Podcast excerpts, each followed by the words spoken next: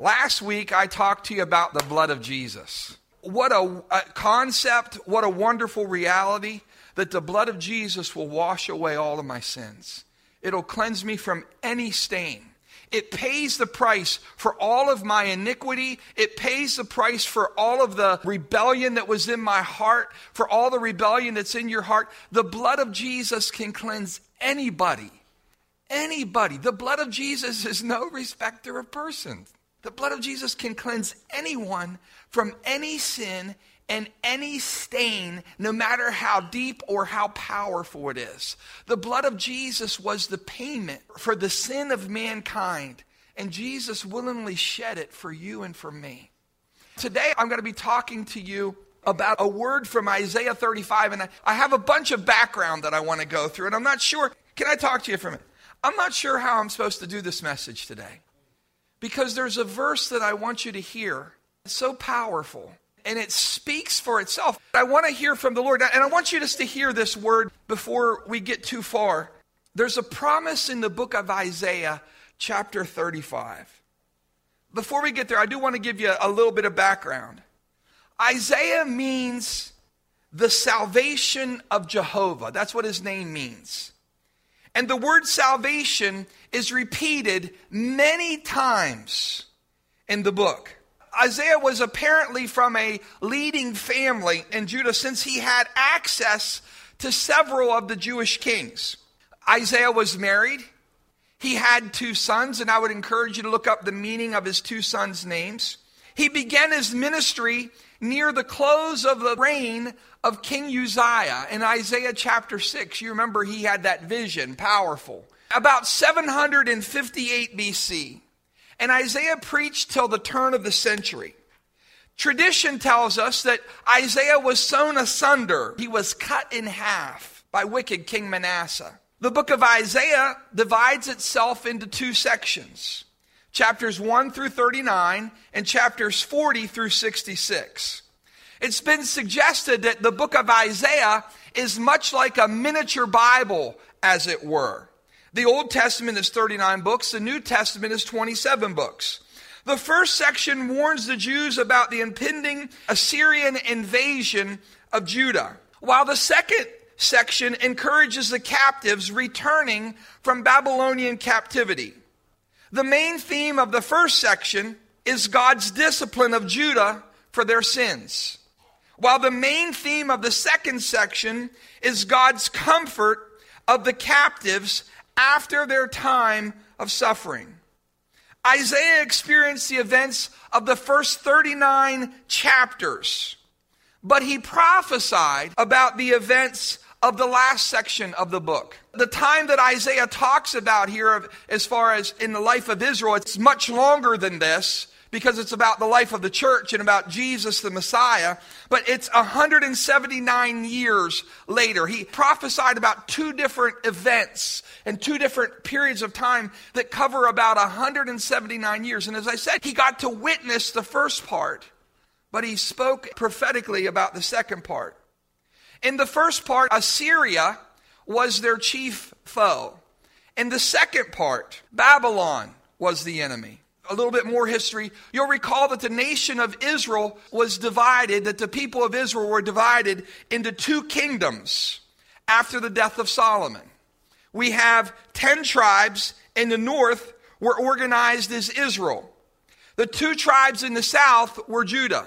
Israel never had a godly king from that time on. All of their kings were evil and did evil in the sight of the Lord. The capital of Israel was Samaria, the capital of Judah was Jerusalem.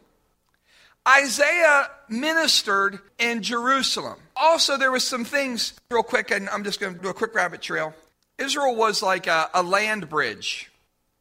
And what they found was that certain parts of, I'm going to call it like this the areas where they had other people traveling through very much, they brought with them their ideas. They brought with them their gods, their thoughts, and so, in those areas, those areas Israel was influenced, they were influenced by other gods. And Judah, although because of geographically they were kind of off to themselves a little more, also because their hearts were a particular way, they stayed closer to the Lord than what Israel did.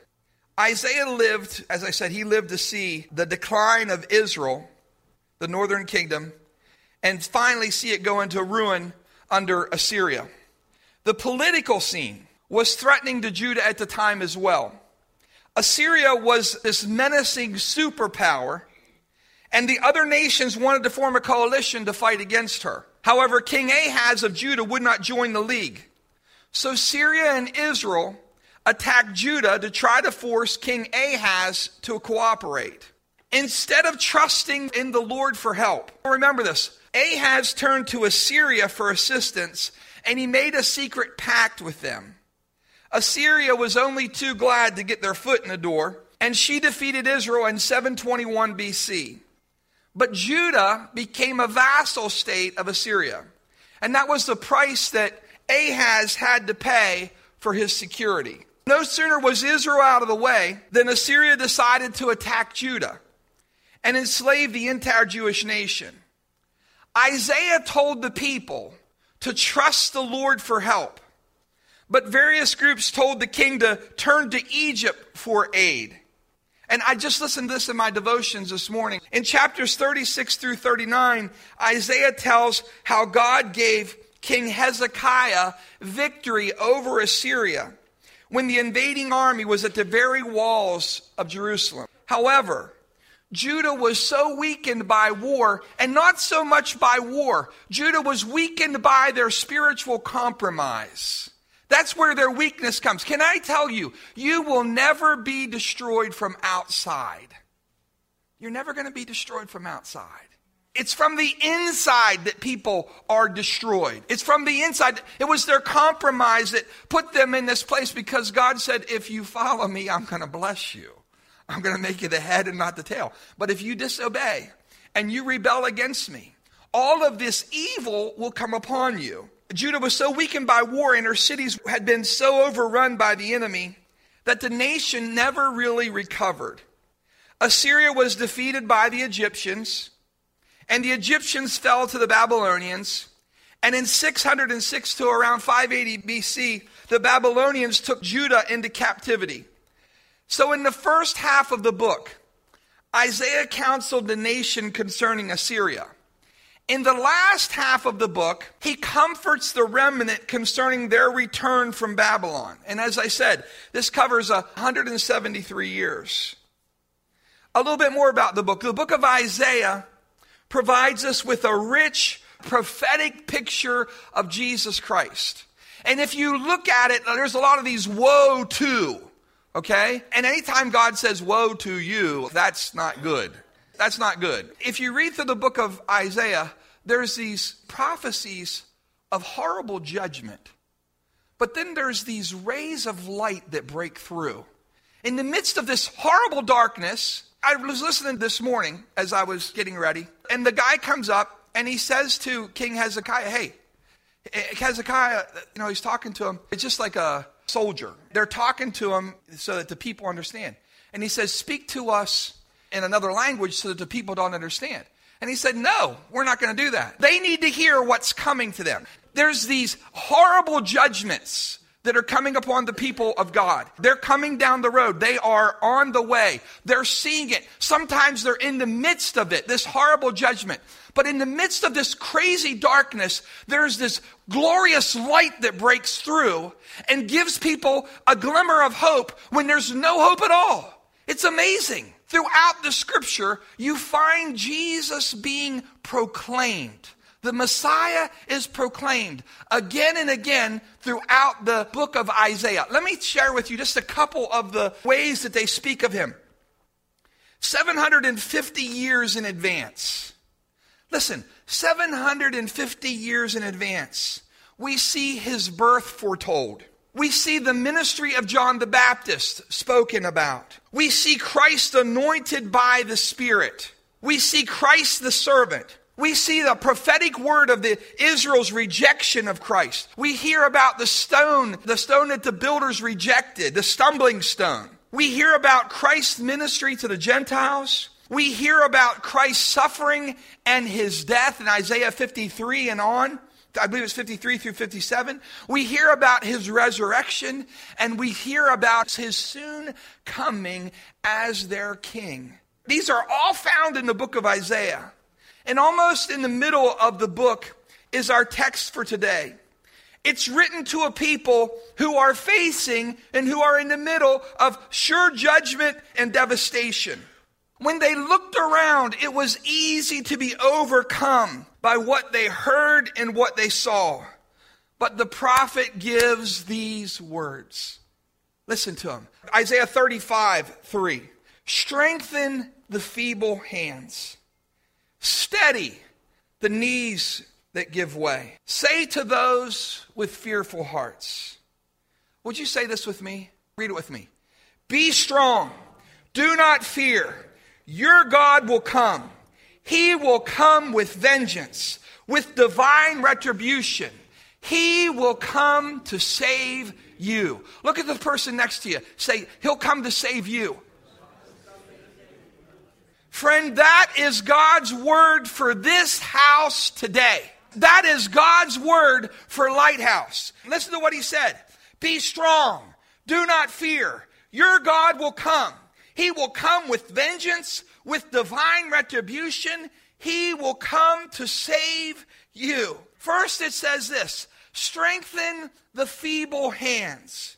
The Hebrew word for strengthen refers to the strength residing in the hand for grasping or holding on to something. I declare to you today that God is strengthening the grip of those who have been saying, I don't know how much more I can take. I don't know how much longer I can hold on. And in the name of Jesus, my friend, may you be infused with supernatural strength, not only to endure, but to overcome. And I want to say this to you my spirit gets a check. There's something in my spirit that gets a check. When you start saying, I don't know how much longer I can hold on, you are listening to the voice of the devil. You are speaking demonic words. That is not God's word for you. God's word for you is, I am strong. I am capable. I have everything that I need. What does it say? Let the poor say, I am rich. Let the weak say, I am strong. Why? Because of what the Lord, not what I've done, but what the Lord has done in us. So, can we change our vocabulary today? Sometimes I want to feel sorry for you for saying that because I know some of you, that's the way our mind thinks and that's the way we feel. As a man thinketh in his heart, so is he. So you start thinking that you can't hold on any longer and you're going to let go. You start thinking that you're weak and you're going to manifest weakness. But if you start believing and trusting the Word of God, I'm strong because of what God has done in me. I'm strong because His Spirit lives inside of me. He's given me more than enough. My God is able to do exceedingly abundantly above all I can ask or think. He's given me everything I need. There's nothing that I have need of that He will not supply. And so today, what he says, he says, speak to that person who, in the natural, they say, I'm almost ready to lose my grip. But we're not saying that anymore. You ever feel that way? You feel like you're starting to lose your grip. Your hands are starting to get tired. Wonder, how much longer can I hold on? He says, speak to that person. Strengthen those hands that are weary and tired. Secondly, it says, steady the knees that give way. Now that's talking about fear not just fear, but terror to the point that people's knees begin to shake, that people's knees begin to get weak, where their legs start to tremble. We know that fear is not of God. The Bible says that God has not given us a spirit of fear. My Bible says that He's given me a spirit of power and a spirit of love and a sound mind. Fear is a spirit. It is of the enemy. It is not of God. God didn't give it to us, and you do not have to accept it. Listen, you don't have to accept it. Everything that somebody tries to give you, you don't have to accept. Everything someone tries to put upon you, you do not have to take. The Bible says, do not give place to the devil. And every time we give in to fear, Every time we let fear control us or take control of our minds, or when you give a place to fear in your life, you are giving a place to the enemy. The Bible says, do not do that. Instead of fear, God has given to each of us a measure of faith. He's not given us a spirit of fear, but He's given each of us a measure of faith. You don't have to have a whole lot of faith to see things happen. You don't have to have a whole lot of faith to make it through. The Bible says that if we have faith the size of a grain of mustard seed, we can say to this mountain, Be removed and cast into the sea, and it will be done. So let's not focus on fear, but let's get our focus on faith. Don't say things like, I don't know how much longer I can hold on. You and I can be encouraged by the assurance of the blessings that God has promised to us. There's a blessing that's promised not only to us, but there's a blessing that's available to all who call upon the name of the Lord. There's a blessing of the Lord, the Bible says, that maketh rich and addeth no sorrow. There is a blessing that's ours because we are in Christ, and He has already won the victory over death, over hell, and over the grave. Friend, Jesus has purchased your redemption with his precious blood. And he's not going to abandon you now. He's not going to abandon anyone who calls on his name. He doesn't leave anyone behind. He says, Call unto me, and I will answer you and show you great and mighty things. But what do we have to do? We have to call upon him. The prophet was told to speak to the fearful hearted. And he was to say this Be strong, do not fear. Your God will come, and he will come with vengeance. With divine retribution, he will come to save you. I want you to do something. Take your phones. All of you got phones. What's vengeance mean? Say it louder one more time. Oh, payback. Your God's coming with payback. Huh? He says he's coming with payback. Anyone else? Okay, he's settling the score. Yeah. Someone else. Anyone else have anything else?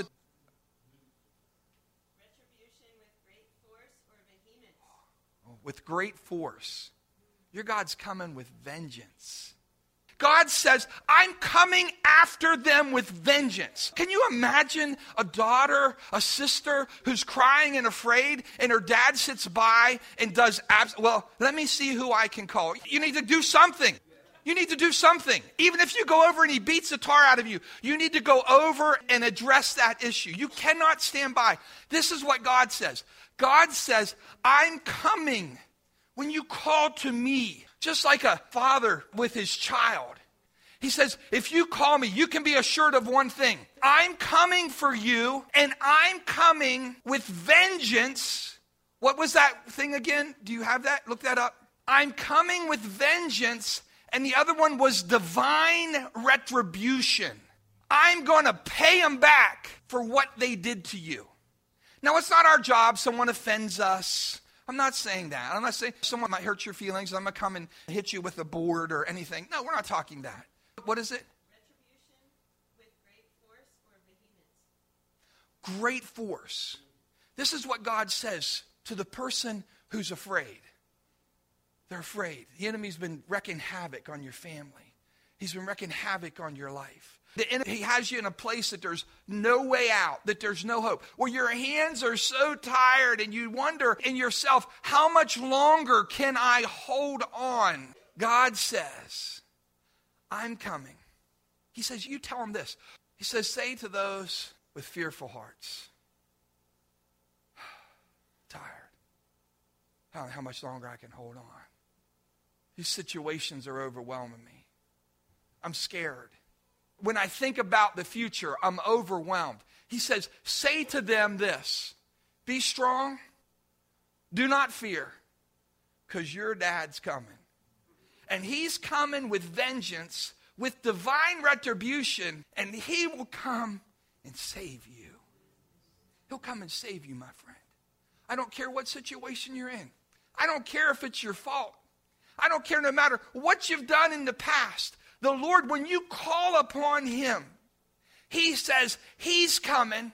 He's coming to defend you. You don't have to be afraid. You don't have to worry anymore. Your heavenly Father is coming. He's going to exact revenge upon the enemy who comes against you, and He's going to save you. He's going to rescue you. What a glorious thought. What's your situation? Pastor, I'm overwhelmed by fear. Lord your God's coming, and He's coming to save you. Pastor, I'm jammed up. I'm in a difficult situation. Listen, your father's coming. Just hang on a little longer. Dad's going to be here. You don't have to be afraid because he's coming with vengeance and he is going to save you. Listen to the next verses Isaiah 35, verse 5. Whenever he does that, then the eyes of the blind will be open and the ears of the deaf unstopped. Then will the lame leap like a deer and the mute tongue shout for joy. Water will gush forth in the wilderness and streams in the desert. The burning sand will become a pool the thirsty ground bubbling springs. In the haunts where jackals once lay, grass and reeds and papyrus will go. A highway will be there, and it'll be called the way of holiness. And you got to understand, if they had gone anywhere during those times, there was no safety, there was no security. Anywhere they went, they didn't know. People could, could attack them, could take from them. They could abuse them, do whatever they wanted. He says, a highway of holiness. It'll be for those who walk that way. The unclean will not journey on it, wicked fools will not go about it. No lion will be there, nor any ravenous beast. They will not be found there, but only the redeemed will walk there. And those the Lord has rescued will return. They will enter Zion with singing. Everlasting joy will crown their heads. Gladness and joy will overtake them, and sorrow and sighing. Any of you do any sighing? Ah sadness, heaviness. It says sorrow and sighing. You wake up some mornings, you, oh, you hear news, oh, sorrow and sighing will flee away. I don't know what your situation is, but I know beyond a shadow of a doubt what the word of the Lord is for this congregation today. He says, Say to those with fearful hearts, Be strong, do not fear. Your God will come He's just not showing up. He's coming with vengeance. When God comes in the room, he's ticked. When God comes in the room, his eyes are burning with fire. There's a passion in his heart. He's coming with vengeance, with divine payback. And he's coming to save you. There's something really beautiful, too, about when you make a step out and you just ask God, Lord, would you rescue me? Lord, would you turn your face towards me? Lord, I'm not going to be afraid. I'm going to trust in you. I don't know what your need is, but we would love to pray for you. But more important than that, God's going to meet you here. And you're going to be strengthened in your inner man as you meet with the Lord today. Thank you, Lord.